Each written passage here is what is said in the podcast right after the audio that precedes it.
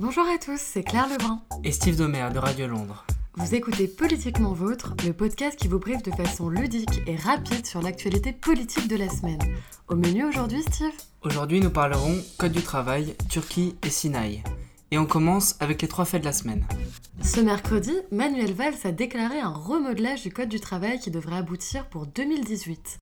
Le Premier ministre publie sur son compte Twitter Pour des entreprises plus compétitives et des salariés mieux protégés, nous lançons le hashtag Code du travail du 21e siècle.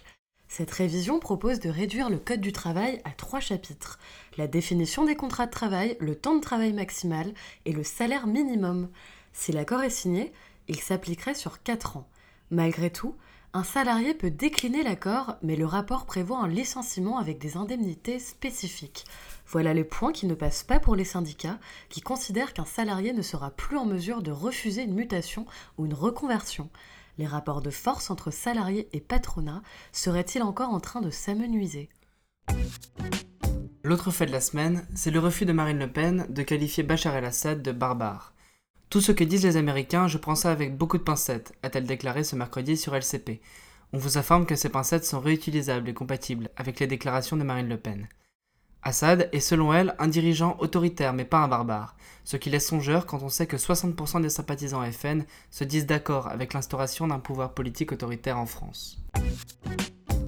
Enfin, à l'occasion de la COP21 qui se tiendra du 30 novembre au 11 décembre à Paris, la France va mettre en place un contrôle aux frontières pendant un mois. L'annonce a été faite par Bernard Cazeneuve ce vendredi sur RMC et BFM TV. Pendant un mois, nous allons établir des contrôles aux frontières, ce qui n'est pas du tout une suspension de Schengen, a-t-il déclaré, évoquant un contexte de menace terroriste ou de risque de troubles à l'ordre public. Le gouvernement tient visiblement au bon déroulement de la conférence climatique, peut-être un peu trop. Le renforcement sécuritaire que la COP implique transgresse en effet les principes du pays des droits de l'homme. L'arrestation d'un journaliste à Strasbourg, Gaspard Glantz, en témoigne. Le collaborateur de Rue 89 a été placé en garde à vue pendant 18 heures alors qu'il réalisait un reportage sur le collectif Action non violente COP21. De quoi laisser rêveur sur l'image de la France que le Parti socialiste veut donner au monde. On passe à la citation de la semaine. La citation de la semaine nous vient de l'écrivain algérien Boualem Sansal d'un entretien publié dans le journal Le Monde. Les peuples sont naïfs, ils se laissent berner, on dirait qu'ils aiment la peur, moi comme les autres. Cette phrase résonne avec l'ascension de l'extrême droite et cette crainte grandissante de l'étranger en France. Dans l'entretien, l'écrivain y partage également une sombre perception de l'avenir, mais se résout à croire en la beauté de la raison humaine, celle indépendante et libérée des injonctions générales, bref, une raison individuelle. Pour lui, la raison de l'homme devient fragile, vulnérable lorsqu'il est en groupe. Le chiffre de la semaine. C'est 49,3%. C'est le score du parti conservateur AKP qui a le 1er novembre remporté la majorité absolue au Parlement turc.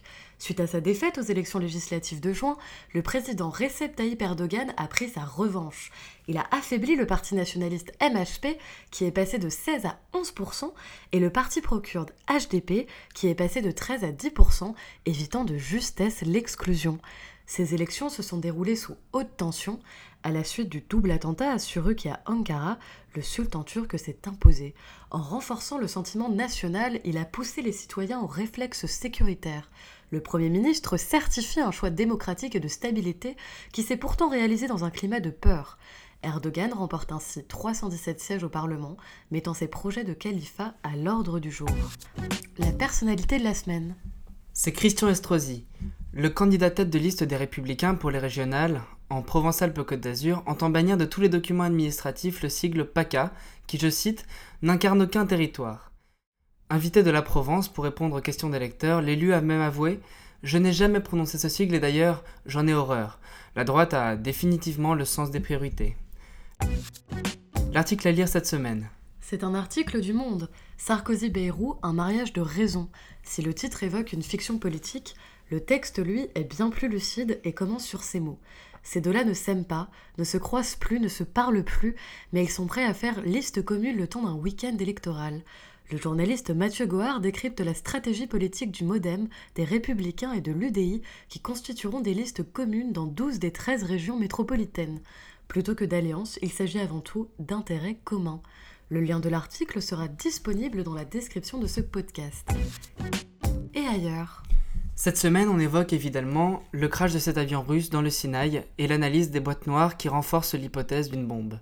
Le décryptage de l'enregistrement a révélé un comportement qui, selon une source proche de l'enquête, révélerait une très soudaine dépressurisation explosive.